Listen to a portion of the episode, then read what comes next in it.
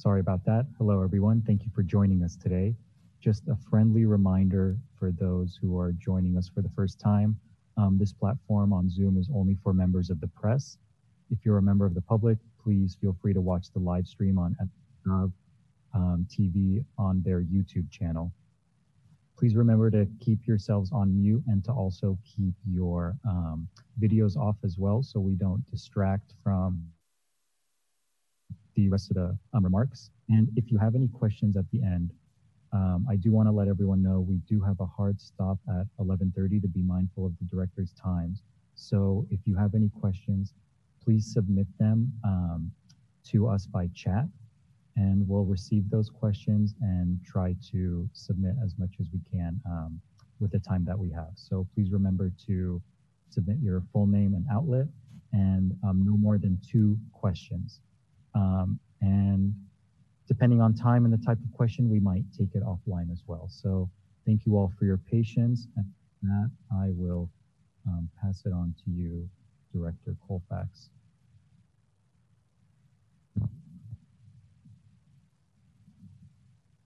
Well, good morning, everyone.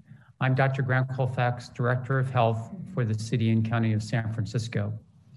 Today, I'm going to provide an update on the COVID pandemic in San Francisco, uh, looking at health indicators and other data.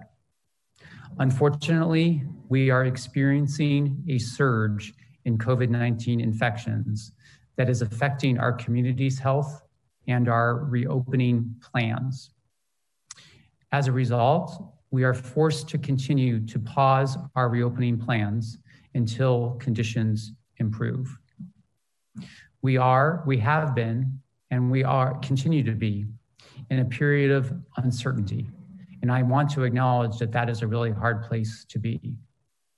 We all need to continue to do what we know works. We have flattened the curve and we can do it again.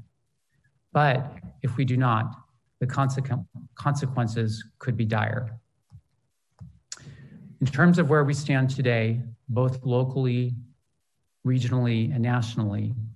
In San Francisco, we have 4,696 cases diagnosed of COVID 19 and sadly 50 deaths. In the Bay Area region, approximately 37,500 cases and 667 deaths. Across the state, 346,000 cases and over 7,000 deaths. And across the nation, cases, can, cases and deaths continue to rise 3.4 million cases and nearly 137,000 deaths. The virus is not only still out there, it is out there more than ever before. It continues to spread locally in our community and throughout the Bay Area region. We are working with researchers um, who are seeing the reproductive rate of the virus continue to climb above one. Right now, we estimate that that, is, that number is now approximately 1.3. That means that each person who is infected with COVID 19 is passing the virus on, transmitting the virus on, on average, to more than one person. It is key that we get that reproductive number to one or lower. It is key for us to move forward. Now, 1.3 doesn't seem that different from one, that far from one. But if we do not do better, we are looking at major problems by late August and September with an average peak, an average peak of 900 hospitalized patients by early October. And just to put this in some frame of reference, on our last surge in April, we peaked at 94 cases. This average scenario of 900 cases is nearly 10 times worse. And it is certainly not the worst case scenario that we could have by that time models show that we could have thousands of hospitalized cases by then. Today's tracker showed that there are 92 COVID positive patients in San Francisco hospitals. That includes 76 San Francisco residents and 16 transfers. Let's look at the health indicator. Let's look at the health indicators uh, we are using uh, to monitor our COVID 19 response in, in the city. These are available on the San Francisco Data Tracker, and you can reach them from our department's website.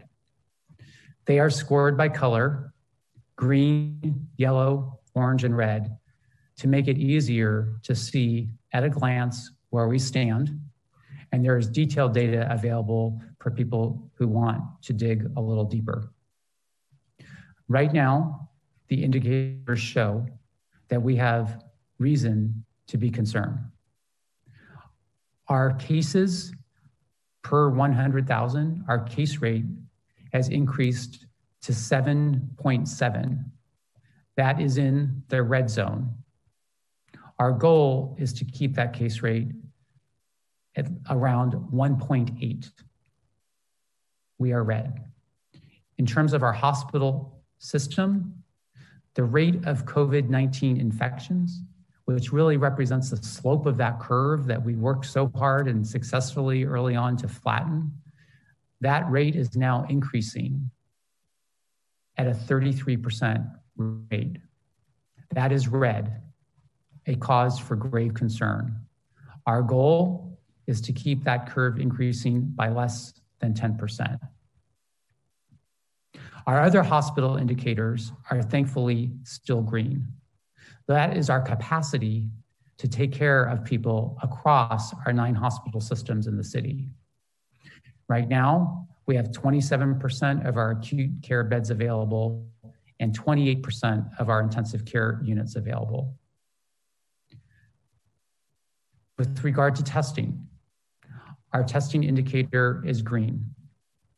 We are averaging 2,950 tests a day across the city, with our far exceeding our goal of 1,800 tests.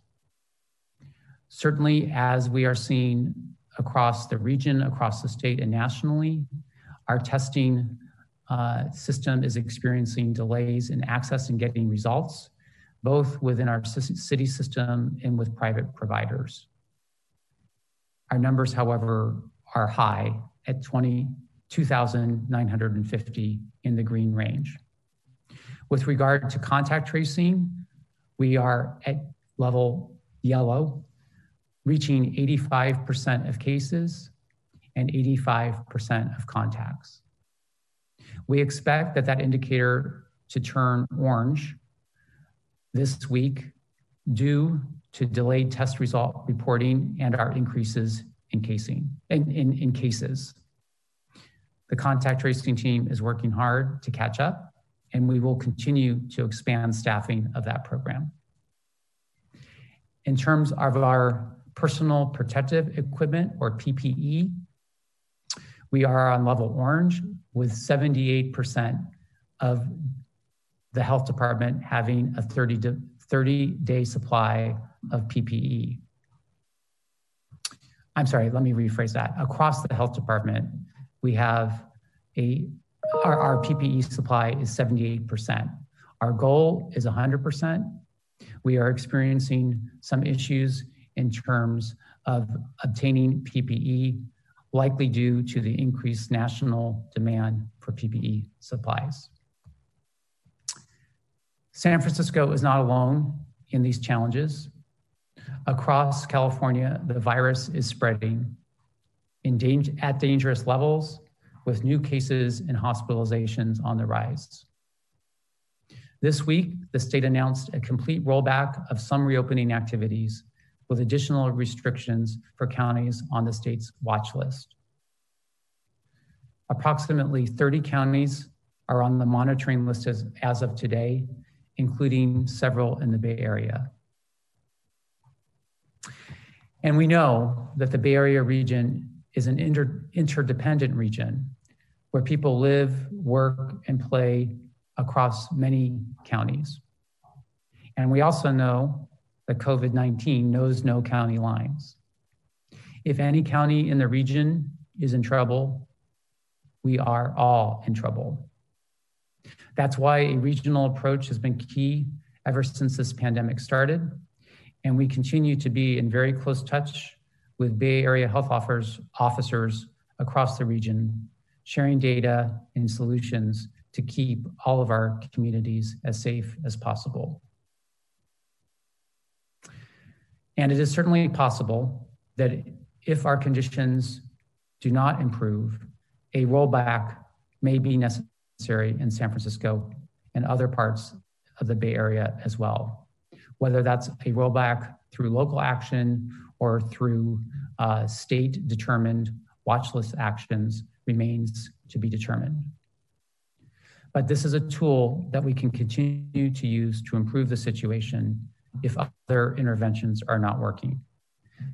We have always known that this is a possibility given the unprecedented and uncertain situations we continue to face. Now, no one wants to be in the situation we're in.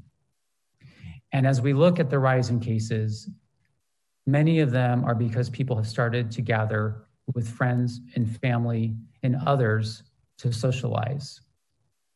And I realize how hard these months have been for us and the sacrifices all of us have made. These visits are really hard to resist. But the truth is that they are spreading COVID. Those birthday parties, the visits with grandparents or parents, cousins, the barbecues, they are contributing to a delay or rollback in reopening of businesses or even the first day of school. Another key behavior that we all need to do is to cover our faces indoors and outdoors when people are, are around you who are not part of your immediate household. This is critical. Research shows that masking significant, significantly lowers the rate of transmission if 80% of people wear them. Adherence to facial coverings and masking is so key. One cannot tell by looking at someone if someone has COVID 19. We know that many people are asymptomatic at some stage of their disease, and they can transmit when they're asymptomatic. Being safe, wearing facial coverings, social distancing, and using good hygiene is key to our success. The simple act of wearing a mask will slow the spread of the virus and could lead to lifting shelter in place restrictions. For those who are wearing masks, I thank you, and you are truly saving lives. For those who are not taking precautions, you are not helping. And the situation is becoming more serious every day. So please wear a mask, do not gather, stay six feet apart, and wash your hands. These basic acts can make and will make a huge difference if we do this together. We have flattened, we even crushed the curve before. That curve is now escalating, and we all need to do better. Until then, our reopening is on pause. We are not able to continue to open up additional businesses such as personal services, indoor museums, aquariums, outdoor swimming pools, indoor dining, outdoors bars without food, real estate open houses, and other activities that encourage people to gather and make it harder to wear masks and social distance. While it is hard to slow down the reopening that we all want so badly, the price we pay for moving too quickly is very high. Remember, this virus has no timeline. That is why it is up to us. And now is the time. Despite those very serious numbers that I reported to you in terms of our hospitalization, we have a window to make a difference. We can still drive that number to one or lower that reproductive number by those interventions I just went through. We have a window to do this. It will make a huge difference in our hospitalization rates and the number of lives saved. We have shown that we can join together to make a difference, and we need to do it again.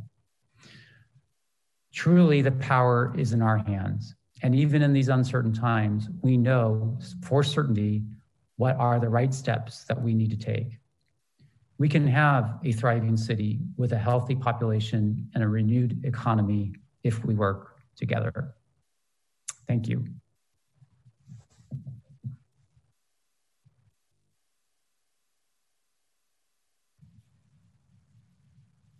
Thank you, Dr. Colfax. Uh, thank you, Dr. Colfax, in case anyone can hear me. Um, this should be better.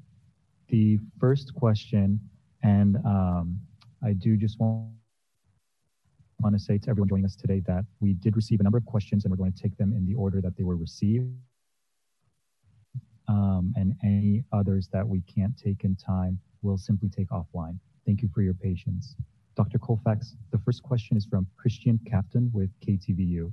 Can you please explain the role schools could play in the COVID-19 infection rate? Um, the school district announced that students will be distance learning when school resumes August 17th. There has been a lot of talk on the federal and local level about getting kids back on campus. What will it take to get San Francisco kids back to class? So one thing it will take is for us to um, be uh, confident that we can reopen schools safely for the um, for those buildings to reopen.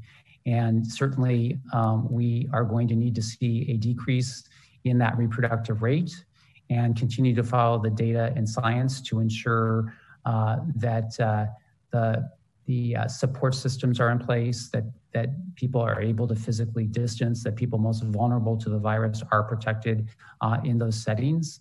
Uh, we issued school guidance uh, last week, which really emphasizes the need to have safety, safety protocols in place and followed uh, using the best evidence we have in terms of transmission. Uh, so we will make a decision about whether uh, it is it is safe to reopen those physical spaces, um, depending on uh, where we stand with with the the virus and with our surge in the city um, when the time comes. Thank you, Doctor. From Erin Allday with the San Francisco Chronicle. The governor issued new orders this week to try to wrestle the California surge back under control. The order includes statewide closures of bars, indoor dining, and other activities, but those weren't happening in San Francisco anyway.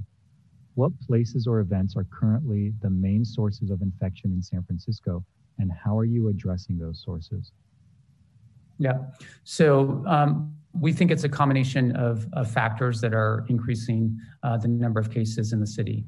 Um, one is we think that there are uh, clearly uh, inc- there's increased activity in terms of the social gatherings uh, that people um, are having. Um, and and we really need to ensure that people are taking the precautions and not making those visits, not having those birthday parties, not having those barbecues, uh, moving forward as much as possible.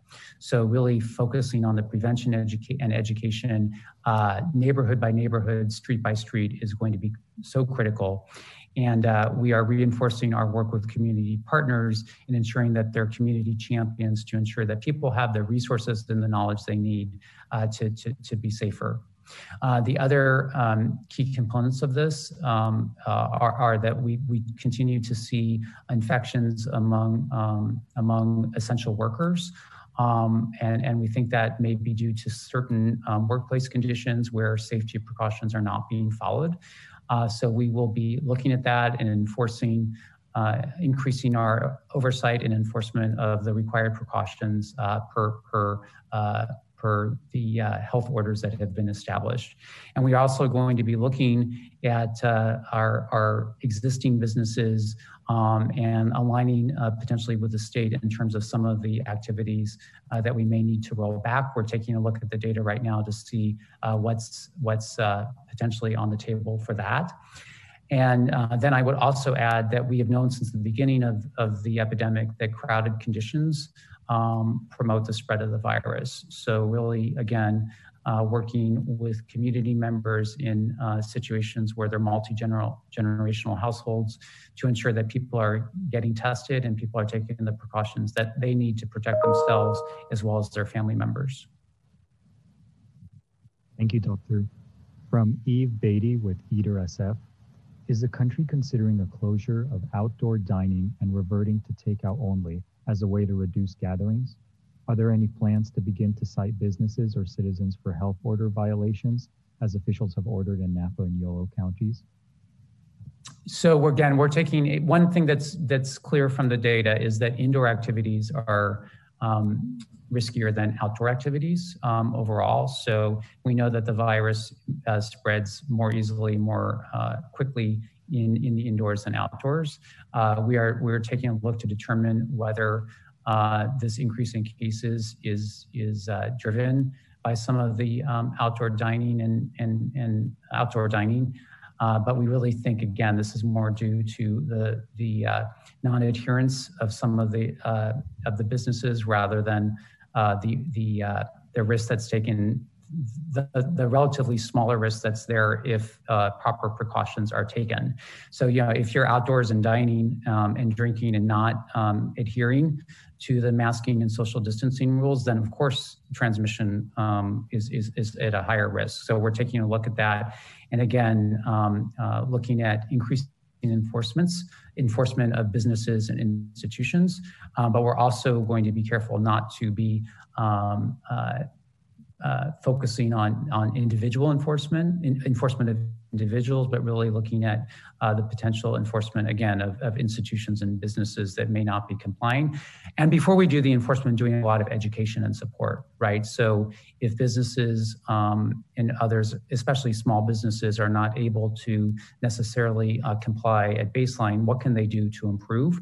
Um, their their compliance and support uh, their workers to be more safe during this really challenging time. Thank you. With from Amy Graff, um, Doctor, are you ordering residents to stop gathering outside with masks if groups are keeping to under 10 or 12 people?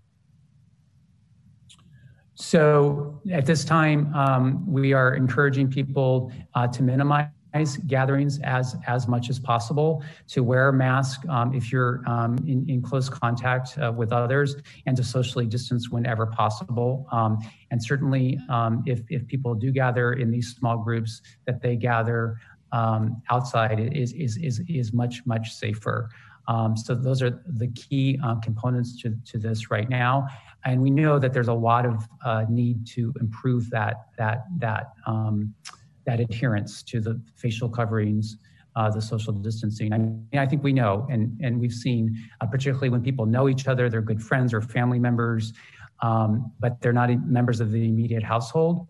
It's hard to wear a mask. It's hard to keep socially distanced. We, we want to hug people. We want to engage. We don't want to think that a loved one um, who's not part of our immediate household or a good friend may be infected with COVID 19, um, which is why we really need to get these messages out and support uh, the communities most affected uh, by, by, the, by COVID 19 to drop this, this reproductive rate below, below one.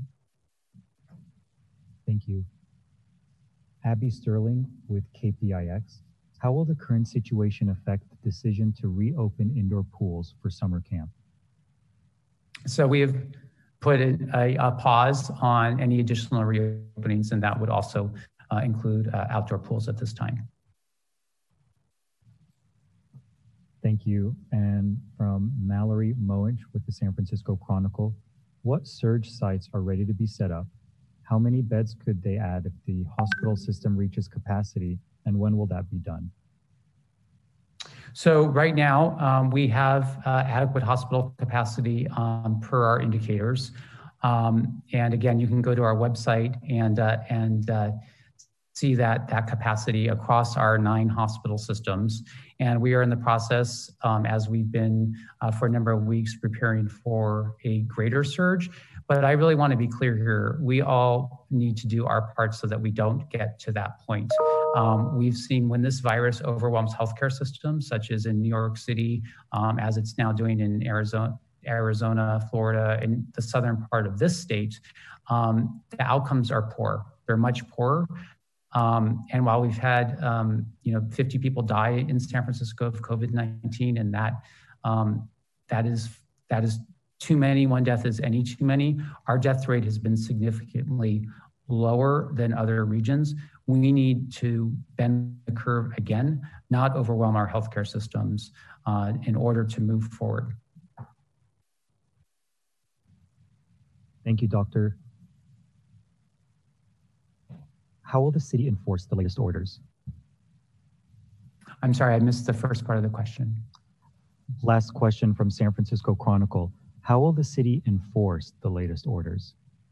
Yes, so um, we are working across um, the city to um, uh, strengthen our enforcement uh, capacity. Um, and that will be a combination of work across different city departments and agencies, including uh, the health department and, and the city attorney. But if people see um, uh, uh, violations of the health order in businesses, um, they should uh, call 311 and make a report, and we will send people out to investigate. Thank you, Dr. Colfax this concludes today's press conference. Um, for all of us joining us here today, we did receive a number of questions, and so we took the questions in order of the um, number that they were received, and all other questions will be taken offline in the interest of time. But thank you, Doctor, for joining today. Thank you.